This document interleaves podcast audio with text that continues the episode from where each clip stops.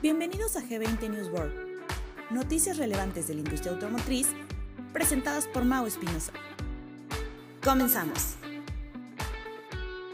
Hola amigos, feliz año. Arrancamos el 2023 con muchas noticias. Eh, un abrazo fuerte a todos. Espero que todos estén eh, con salud, que todos estén, que le hayan pasado muy bien. Y vamos a arrancar este año con mucha, con mucha información. Vamos a tenemos cosas bien interesantes planeadas para ustedes aquí en G20. Em, G20. Noticias, noticias, muchas noticias este, eh, para arrancar el año. Eh, independientemente de, que las veamos y para arrancar nada más, ya sé que la última, la, semana pasada les dije teníamos que cerrar lo que era nuestra planeación, lo que era nuestra visión para este año. Esta semana ya no fue pretexto, ¿eh? esta semana ya arrancamos. Me gustaría saber cómo estamos arrancando el año. Eh, algunas marcas con inventario, otras marcas con poco inventario porque se fueron muy agresivas para el cierre del año. Y en ese cierre del año, pues se quedaron sin unidades y estamos arrancando un poquito lentos. Entonces, sí me gustaría conocer cómo están arrancando. Platíquenme, díganme, eh, mándenme mensajes. Eh, dentro, de los, dentro de las noticias que tenemos, eh, hay, varias, hay varias, hay varias. Dentro de ellas que General Motors gana su eh, primer lugar en ventas en Estados Unidos otra vez. En México, Nissan tuvo un gran mes de diciembre y recupera el número uno como, como noticias generales de industria. El grupo Estelantis caen sus ventas en el 2023. Eh, sin embargo, sus ventas de eléctricos subieron. Y esa, es, y, esa es la noticia que ellos tienen. Y se ve que están muy, este, muy metidos en, esta, eh, en este tema. Eh, Stellantis dice, para, para, el año, para el año completo, las ventas de, de Stellantis cayeron un 13% comparadas contra el 2021, de 1.547.000. Eh, sin embargo, sus vehículos eh, eléctricos y los híbridos tuvieron un crecimiento del 26% año contra año y de un, 25, un 21% en el, último, en el último cuarto, en el último trimestre. Eh, los hace pensar en, en, buenas, en buenas tendencias para ellos, sobre todo en esta parte del eléctrico que le están, que le están apostando con con mucha, con mucha intensidad, ¿no? Eh, sin embargo, eh, salió una noticia que, es interesante, evidentemente es interesante todo lo que nos están hablando de los vehículos eléctricos, por un lado, siempre va a haber el antagonismo, ¿no? Siempre va a haber los que están a favor, siempre va a haber los que están en contra, y en, en aras de esas discusiones, en aras de esas discusiones, pues vamos a tener eh, temas y gente que, va a querer este, establecer su, posición y la, cual, y, la cual es válida, ¿no? Eh, ambas posiciones son válidas. Em, eh, por un lado, por un lado sale un artículo que dice los, los vehículos eléctricos están sacando lo peor de nosotros. Me encanta de repente el, amarillismo que existen en algunas noticias para para poder vender. El punto evidentemente está en, ah, en la generación de las baterías. Eh, el, argumento de los vehículos eléctricos, de que si pueden ser o no pueden ser más eficientes desde el punto de vista climático, es el argumento. Hoy en día eh, yo creo que queda claro que, el torque del vehículo eléctrico, que la forma en la que trabaja el vehículo eléctrico es definitivamente mejor que la de combustión. Eh, lo estamos viendo, eh, por un lado, los ejecutivos de Ford, y aquí lo dice, este, si, oyen un poco de martillazos también, esto voy a tratar de borrarlo en la edición, Aquí los vecinos están con todo, yo creo que armando casa nueva o algo así, porque es un escándalo tremendo. Pero bueno, es parte de, del show aquí. Este, pero les decía, eh, nos dicen que el torque es mejor. Eh, Barra también muy contenta con el resultado de sus vehículos. Mary Barra. eh, muy resultado con los resultados de sus vehículos, eh, Stellantis muy resultado con, el desempeño de los mismos, pero la controversia viene ahora, bueno, está bien, tan buenos los vehículos, la velocidad de respuesta, etcétera, todo lo que trae es mejor en ese sentido.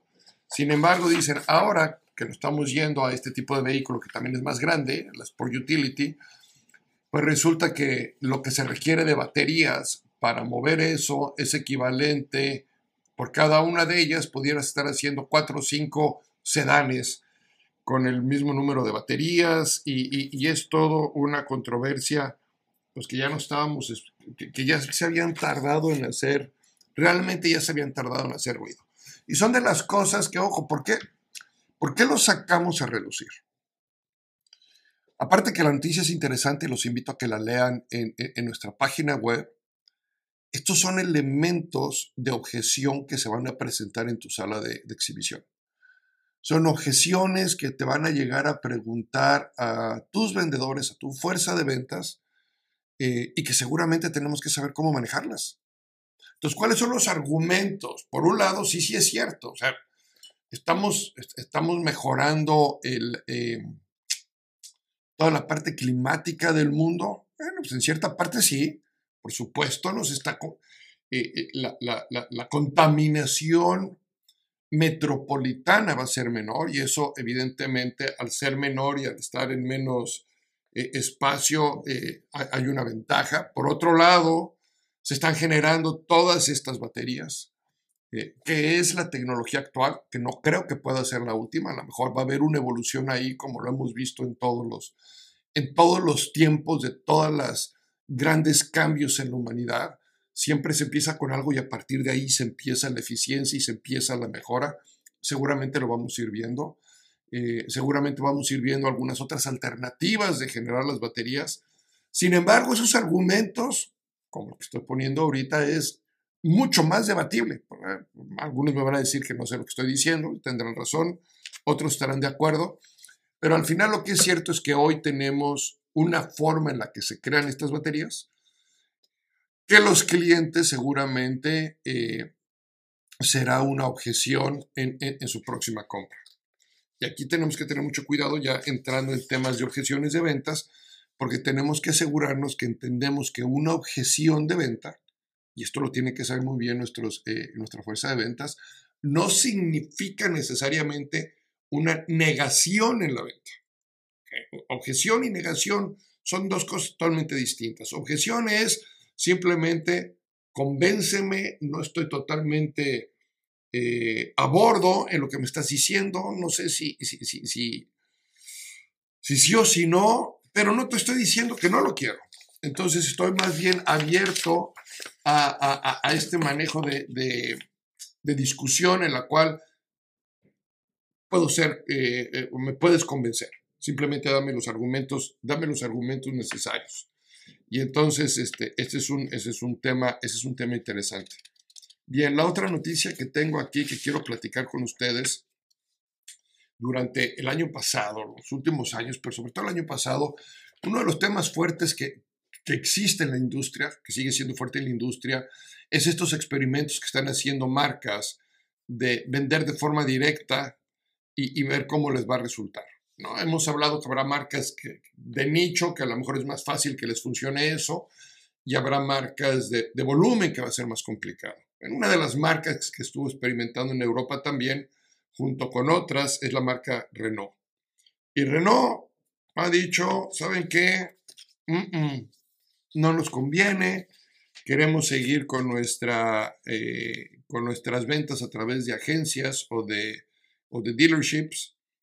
Y curiosamente caen en un tema que platicamos durante el año pasado en las juntas de grupos 20, eh, que tuvimos en algunos foros en los que eh, estuve invitado este, y seguramente lo platiqué aquí en el, en el podcast también. No se dieron cuenta eh, el reloj que le estaba saliendo carísimo mantener su inventario, ¿no? Eh, dijo, a ver, espérame, este, la administración de todo este inventario para nosotros, pues no nos, no nos da. el, el, CEO Luca de, Meo dijo que el riesgo de tener estos cientos de millones de euros en inventario no tiene sentido contra el, las ganancias potenciales que pudieran tener por hacer las ventas directas. En otras palabras, lo que nos vamos a ahorrar no justifica el que lo hagamos de forma directa. Entonces, este, lo cual tiene sentido, económicamente tiene sentido. Hoy, no nada más cuando las marcas de volumen principalmente este, terminan su producción, ellos asignan las unidades a los distribuidores y el distribuidor carga el riesgo de ese inventario. Por eso es que uno de los costos grandes que tienen las, las distribuidoras de unidades eh, es el plan piso. E, ese, ese, interés que se tiene que pagar por mantener las unidades en, nuestros, en nuestras salas de exhibición o disponibles para nuestras salas de exhibición desde el momento en que eh, la planta termina de su, su fabricación y las factura pues, ellos ya la vendieron, ellos ya, ya, pasaron ese riesgo. Ahora, evidentemente no se hacen de, ojos gordos de decir, pues ya es, bronca tuya, ¿no? Eh, eh, eh, sigue siendo una bronca compartida, pero sin el riesgo para la planta, que es la parte diferente. Entonces la planta, ¿qué es lo que hace? La planta apoya, a lo mejor con ciertos incentivos, apoya con, a través de sus financieras que tengan, este, apoya a través de ciertos programas, pero es distinto estar apoyando ese movimiento de ese inventario cuando no es tuyo que cuando es tuyo. Entonces, este, y, no nada más ser ese riesgo, ¿no? El riesgo, el riesgo del traslado, el costo del traslado. Este, eh, en fin, había muchas cosas. Entonces, eh, Renault dijo, ¿saben qué? No va por ahí, vamos, vamos, vamos regresando eh, y no hay que hacer grandes, grandes cambios este, inclusive, inclusive el, eh, están, están también ya dentro, de, dentro de la nota, que la pueden ver en G20, este, pues no está, está dejando abierta, entre, si leemos entre líneas, la interpretación, creo yo, está abierta inclusive a, decir a lo mejor a nuestros distribuidores le está haciendo por ahí falta un, puntito o algo en margencito adicional, porque ya nos dimos cuenta que pues no está tan fácil como creíamos cuando lo tomamos en cuenta. Y esto retoma, si se acuerdan también a finales del año pasado, por ahí de creo de septiembre, octubre, Ford sacó una noticia similar donde decía, no, a ver, nuestro apoyo es para nuestros dealers, ya nos dimos cuenta, ya experimentamos, ya entramos nosotros a eso, compramos ciertas agencias para hacer el manejo nosotros y nos dimos cuenta que no va para ahí. General Motors también ha apoyado esa postura de mantener a su, a su red de distribuidores. Este, en fin, hay marcas de volumen principalmente que apoyan, eh, que apoyan justamente su red de distribuidores y hay otras marcas de nichos o hay algunas marcas que quieren sacar ciertos productos específicos para venderlos de forma directa y que la red de distribuidores se encargue de esa, eh, de esa entrega final, para lo cual seguramente tendrán, tendrán una comisión, tendrán algún, algún incentivo por hacerlo, hacerlo de esa forma. Y ese modelo no está tan mal.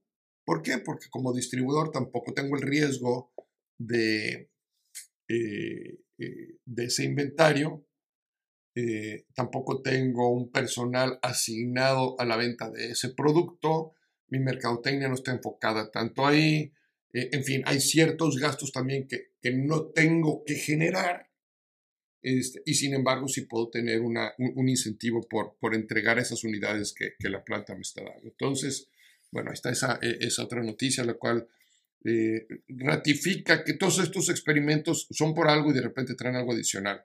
GM, eh, GM reclama su título de, del número uno en, en, Norteamérica al crecer sus ventas el 2.5% contra el año anterior. Este, GM vendió 2.27 millones de unidades en el 2022 y Toyota se quedó en 2.1 millones. Eh, GM crece el 2.5, Toyota cae el 9.6% contra el 2021. Entonces, bueno, pues ahí está General Motors reclama otra vez ese, título. Luego salió otra noticia que por ahí compartí con, los clientes que tenemos en G20, que dice que los incentivos fiscales que está dando Estados Unidos pudieran, pudieran, pudieran darle un empuje también a la, electrificación de vehículos en México. Este, y entonces acá en Estados Unidos están a través del gobierno actual poniendo un incentivo de hasta 7.500 dólares en algunas unidades, algunas todavía lo van a poder tener, todas las pueden tener este primer Q del año, y a partir del segundo Q algunas califican, otras no califican, y eso cada una de las marcas tiene sus razones y su por qué, se cumplieron ciertas metas de, unidades o ciertos hitos que se tenían identificados y, este, y por eso es que no van a calificar. Sin embargo, hay, hay incentivos, se está incentivando al cliente para que pueda cambiar del vehículo de combustión interna al vehículo eléctrico. Y es algo que yo creo que va a permanecer un tiempo aquí, también algunos países en Europa lo están haciendo. Pero esto lo que está haciendo es que la noticia diga que pueden eh, eh, empujar a que México, a, que México lo, eh, a que México crezca en su producción, no nada más de baterías, sino en su producción de, clientes. Entonces, bueno, México puede verse beneficiado em, por, por, estos incentivos al, haber más vehículos, seguramente algunos de ellos con la cruce de frontera y tratando de que el bloque Norteamérica sea un bloque más, más, este, más uniforme, seguramente vamos a ver ese tipo de, cosas. Que por cierto, habría que analizar ahora que viaja el presidente Biden y el primer ministro Trudeau, primer ministro de Canadá Trudeau, a México este próximo lunes. Bueno, mañana, estoy, lo estoy grabando hoy, domingo 7 de, enero. Hoy es 8, perdón. No, si es 7. Este, sábado, sábado 7 de enero, no es domingo, es sábado, ya no sé ni en qué día estoy. Eh, pero en estos días, mañana domingo o el lunes, está llegando a México tanto el presidente Biden como el primer ministro Trudeau. Y dentro de los temas que van a tocar, que evidentemente son temas de NAFTA, a ver qué, qué, tan, qué tan profundo tocan los temas de, de, la industria automotriz. Debe, ser algún debe de ser un tema de agenda. Me quiero imaginar para el viernes tendremos algo, ya, les, ya, lo estaremos platicando entre viernes y sábado, para que los lunes a primera hora lo tengan ustedes. Em, y quiero terminar mis noticias. Eh, bueno, tengo dos noticias con las que quiero terminar. Número uno, el, el, outlook o qué es lo que se perfila para el sector del tractocamión en el 2023. También hay una noticia que está aquí en nuestra, eh, en nuestra página de, de G20 Newsboard. Los invito a que, a, que, la vean para que puedan leer todo completo. Em, los, la noticia, entre muchas cosas, dice eh, em, pues los efectos de la recesión que se tuvieron, aún así con, con, resultados positivos para, para el sector. Eh, pero dice que la clase 8 se puede ver impactada en el 2023. En el 2020 dice, clase 8 tuvo un repunte de 168 a 198 mil unidades, un crecimiento del 12% en el, en el 2022. Sin embargo, este, sin embargo, creen que esas 198 mil unidades que se vendieron en el 2022 puedan caer a 174 mil unidades, o sea, tener una caída del 17%, perdón, del 12% en el, en el 2023 todo lo que es clase 8. Em, dice Daimler, Daimler Truck. Em, ah, eh, está eh, eh, más o menos está, está, está pensando está pensando está pensando similar su problema sigue siendo con el desarrollo a través de la guerra de, Ucrania y de Rusia, sigue teniendo impactos y, este, y bueno. Em, eh, luego tenemos aquí, Navistar International experimentó un 2022 muy saludable, espera que ese momento siga en el 2023. Eh, sin embargo, va a seguir esperando recortes en algunos componentes. Esto lo, em, los pone también un poquito en, en, en, e, e, espera. Y no ven una caída tan fuerte del, del 12% en clase 8, pero bueno, en términos generales así va a ser. Eh, luego tengo por acá eh, Leasing eh, que trabaja tanto con Kenworth, con Peterbilt y con algunas otras marcas. Está esperando también una, ellos están esperando un, crecimiento en la demanda de, sus vehículos. Eh,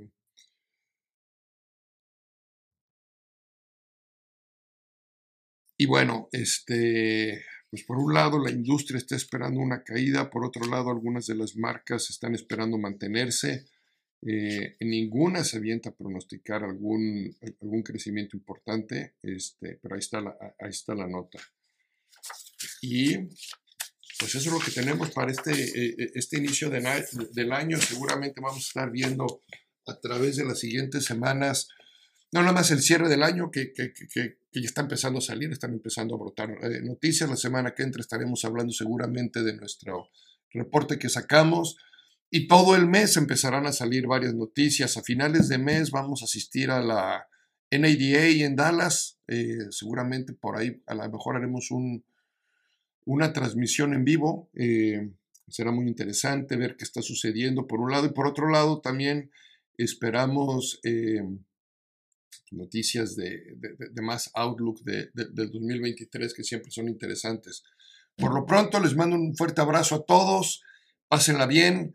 Eh, sigan, no, dejen, no, dejen de pasar la parte emocional del arranque del año, porque luego entramos en esa, siempre arrancamos muy emocionados y luego entramos en la rutina, y la rutina es de los animales más voraces y más desafiantes en, una organización. Entonces no dejen que la rutina gane, eh, mantengan la visión, mantengan el ritmo y nos vemos aquí la próxima semana. Muchas gracias y hasta la vista.